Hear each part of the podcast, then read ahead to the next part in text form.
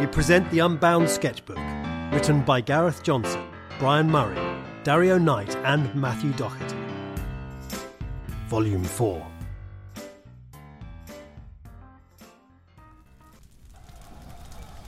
Burn the books! Burn the books! Hey! What are you doing? Burning the books like we agreed, so we might live out our lives unburdened by the complication and knowledge. Yeah, but not that book. What? That's the Unbound Sketchbook, a wonder infused magical creation that brings sketches to life before your very ears. I don't get it. Here, let me show you.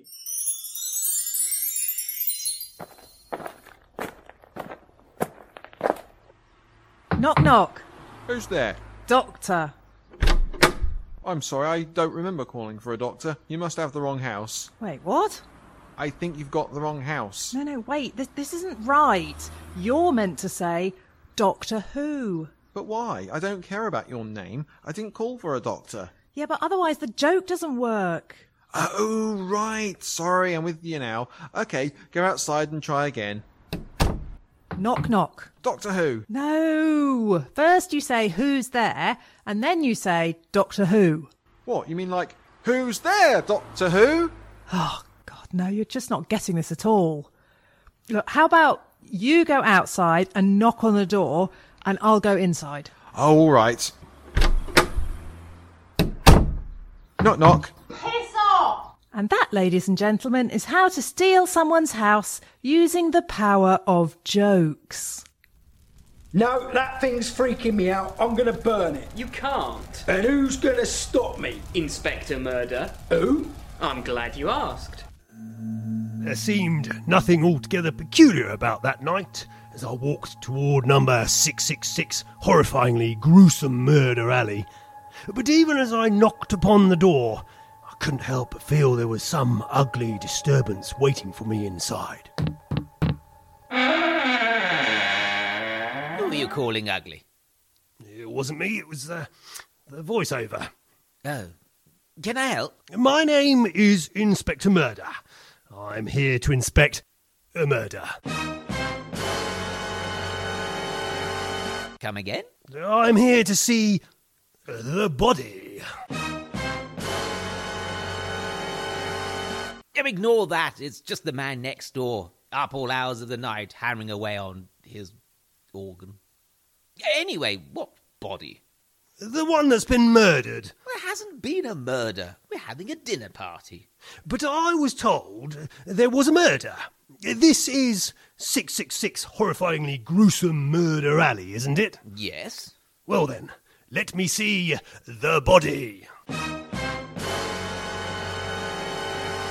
What body? Who said there was a body? The script. Oh, I see. Well, there hasn't been a murder. Uh, yes, there has. No, there hasn't. Ah! now there's been a murder. Right. Well, I'm here to see the body. Certainly, come on in. Oi, Arthur, give it a rest, will you? It's clearly possessed. It's evil. We should burn it. Not everything that you don't understand or is a bit different is evil, you know.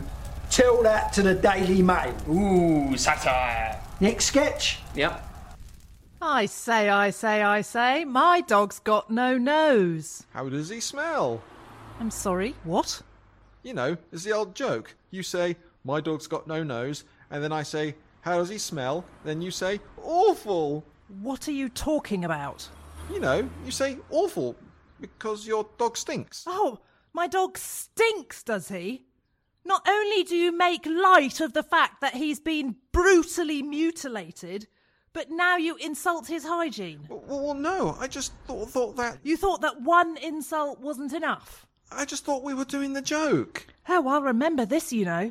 The next time one of your pets gets attacked by an eagle, I'll just say, Your pet sucks and your mum's a slag. Look, I, I didn't mean that. that- And as it happened, he couldn't smell. Of course he couldn't. He had no nose. Oh, I feel really bad now. Is there anything I can do to make it up to you? Can you give my dog his nose back? Look, I'm sorry, okay? Is there anything I can do? Well, you could give me your house. Really? Yep. Okay then. Hang on a second. Piss off! And that, ladies and gentlemen, is another way to steal someone's house using the power of jokes. Well, how about I burn this book on inappropriate sound effects and their use in surrealist humour instead? Okay, throw it on the fire. Huh. I have literally no idea how to respond to that. Cut to sketch. Probably best. Oh, what a lovely dinner party. I'll get the main course. Oh, but can I just say what an honor it is to have the eminent philosopher Immanuel Kant to our little party. Thank you. I hope our humble meal does your presence justice. I was worried that the soup was a little bit too salty. Don't worry, Liebchen, it was fine. So, Manuel, tell us, what are you working on at the moment? Well, Leopold, it's very complicated, but if you're sure. I am working on categorical imperatives. Categorical imperatives? Yes, they are unconditional moral obligations which are binding in all circumstances, regardless of the individual's perspective. But surely there must be times. No! To tell the truth is a categorical imperative. Even the liar knows that to lie is wrong. There is never an excuse for lying. Really? None at all? What if you had to lie to, to save someone safe from a murderer? Nine, that is what is so fundamental about the categorical imperative. It is universal. I have distilled morality to the same status as the laws of logic or physics. There is never an excuse for lying. Hmm. Hmm, that's really profound. So, what did you think of the soup? Ha! Well, uh, yes, that that's a good example. A consequentialist approach would be to say that the price of not embarrassing ourselves would No, no, justify but carrying. really, what did you think of the soup? You're really putting me on the spot now. Oh, well, I'm sorry, but uh, what did you think of the soup? Well, the soup was well. Uh, hey, Gunther, wh- what did you think of it? Honestly? Well, of course. Honestly, I think you should go first. Right. Well, the soup was indeed very savory, which is not always a bad thing. But hey, I'm just the world's greatest moral philosopher. What do I know about this soup? Can I just interrupt you there? Ah, Yes, yes, of course. I've just remembered you don't even like soup. what? Me? Not liking soup? What?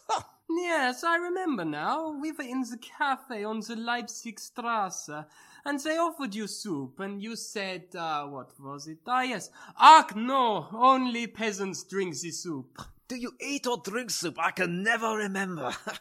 Yes, yes, you said only an idiot would think that it would be some sort of treat to serve up, uh, what was that phrase you used? Uh, a bowl of horse piss with a few vegetables floating in it.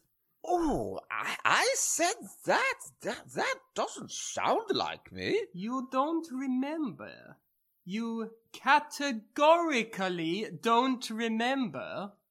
Well, now you mention it, I, I do remember that conversation, but I, I think my remarks may have been taken out of context. Do you really think so? Or are you just saying that? Come, come, Gunther Emanuel. We are all friends in our little university philosophy department. Well, he started it.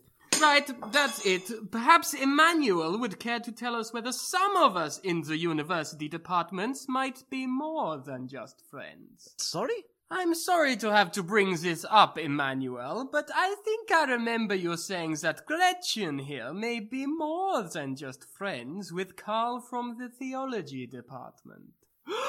Gretchen?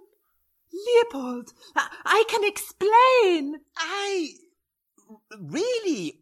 Oh, I no, I don't I'm think pretty sure you mentioned it at the New Year's Eve party. that's Did I? Yeah, gosh. Well, I'm not sure. It, it's actually. You know, let's get back to the soup. You know, I have to confess, I thought it was a little salty. I'm sorry, but there, I've said it. You're not just saying that to avoid admitting that you knew that Gretchen was having an affair with Carl from theology? I. I. Gretchen? Emmanuel? All right, I admit it. The soup was horrible and way too salty. It was like sucking the Red Sea through a straw. And talking about sucking, of course Gretchen is having an affair. Everyone knows it. And frankly, you, Leopold, should have guessed when she comes hobbling back from her seminars in the theology department, looking like she's been riding the Vienna Boys Choir. Gretchen, clearly you've been shagging Carl from theology because you sure as hell haven't been wasting your spare time on cookery lessons. Are you all happy now? Gretchen? Leopold, I I am so, so sorry. Don't worry about it. You should have been here last week when we invited that bastard Nietzsche. Do you think that last sketch was too intellectual? Is it still a moral imperative to tell the truth? I don't think so. Oh, right, in which case I'm sure it was perfectly fine. Oh, good. On with the next. Doctor, doctor, I feel like a pair of curtains. Hmm, Well, there's only one thing for it. You're going to have to give me your house. Oi, come back! Piss off! A third and final way to steal someone's house using the power of jokes. That's it. I'm throwing it on the fire. Um, it's not burning. No, but look, the pages are turning on their own. I think it's trying to start a new sketch. Welcome to another reasonably exciting episode of The Slightly Deadly Adventures of Mark and Jeff, with barbecue lit but nothing to cook. We join our heroes in a desperate search for the missing elements which will allow them to complete their objectives. Now, Jeff, the most important thing is to go in there with a clear plan. Identify what we need and how we get it, and then the mission will complete itself. You can plan all you like, Mark. That's not going to get us any stakes. For that, we need action. We need to get in there and find them, not just try and think them to us. Otherwise, we'll just end up tired with a useless lit barbecue, an empty stomach, and a crushing sense of failure. Is that what you want? What I want is not to jump in blind like a madman. We don't know what's through those doors. Tell you what we do know, Mark. This store closes within the next hour. It's now or never, and there's no way in hell I'm choosing never. Damn it, Jeff. 20 minutes with a plan is worth 10 hours flying blind. Oi, Careful, Jeff. He looks dangerous. damn right I'm dangerous. Will you two prats stop arguing in front of the entrance and get out of my way? You better do what he says, Jeff. Let's move from here. There's only one direction I'm moving from here, and that's forward. Jeff, no! Damn it, wait for me! Once inside, Mark surveys the scene and formulates his plan of action. But with Jeff rushing headlong into danger, will their endeavours end in disaster before they've even begun? Careful with those baskets, Jeff. I don't like the way they're precariously stacked. We don't have a choice, Mark. We need a basket for the mission, and this is the only way we'll get one. Fine, but be careful. Stop worrying, Mark. It'll be fine. I'll just take this one. Jeff, not that one! That's a supporting basket! What? Oh, my foot. Oh, that's slightly painful. Damn it, Jeff. Your injury will slow us down. Undaunted by the injury they have sustained, our heroes venture deep into the seething heart of the supermarket. Dodging other shoppers' trolleys with expert skill and agility, they finally come across that which they were desperately seeking. I don't like this, Jeff. It seems too good to be true.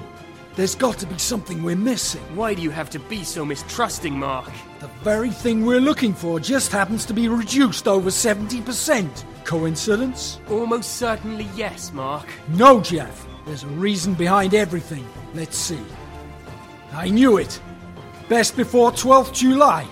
That's today. If something goes wrong, we risk a minor case of food poisoning. That's a risk we'll just have to take.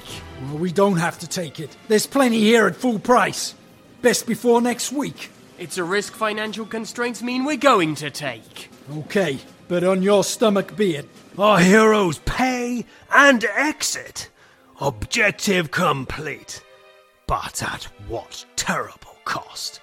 Find out on the next mildly interesting episode of The Slightly Deadly Adventures of Mark and Jeff. So we can't burn it. How about we just bury the damn thing? Okay, but how about one last sketch before we do? All right then. Welcome, everyone, to another episode of The Postcode Lottery, the show where ordinary members of the public get the chance to win fantastic prizes, like adequate schools for their children to attend and appropriate hospital care. Today's contestants are Ben and Alana. Say hello. Hello. Hi. So, without further ado, let's get on with round one. Alana, you're playing for a place for your child at a local secondary school that's been rated as outstanding. Your question What is your postcode? HP 32 9J8. I'm afraid I'm gonna have to throw it over to the other side. Ben HP 25 8GH. is within the catchment area. Yes, I can't believe it. I've won. Well, hold on there, Ben. Alana still has a chance to steal.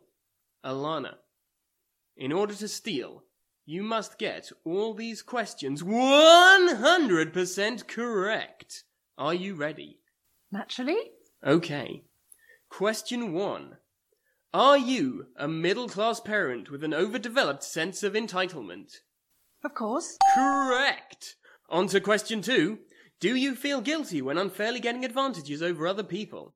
Oh, Don't be absurd, man. Correct again. And the final question, the big one. Alana, are you willing to move house, drive up prices, and ultimately price Ben out of the area, forcing him to move just so that your child can have the school place that his child should have got? What? I'm sorry, this is absolutely not a buzz around. Alana, I'm gonna have to press you for an answer. Yes, definitely yes. It's another correct answer! Now, for the final round. As you know, whoever loses here will have the planned route of HS2 go right by their house! Not in my backyard. Is another correct answer! What? But that's not fair. Maybe not, but it's the fairest system we've got. And that, ladies and gentlemen, is how to steal someone's house using the power of market forces. Excuse me, I'm not letting this happen again. Is everyone? even That's all listening for the to me? postcode lottery. Join us next week when we'll be deciding whether the site Excuse for me? Ben's new house will be chosen as a Excuse pilot me? area for Um, this is new not fair. fracking projects. Excuse me. I'm telling you, this is not fair. Here's off! The Unbound Sketchbook was written and performed by Gareth Johnson, Brian Murray, Dario Knight, and Matthew Doherty, with Pete Benson, John North, Joe Pratt, Emily Pugh, and Alistair Sanderson. It was recorded by Pete Benson, edited by Gareth Johnson, and produced by Dario Knight for Unbound.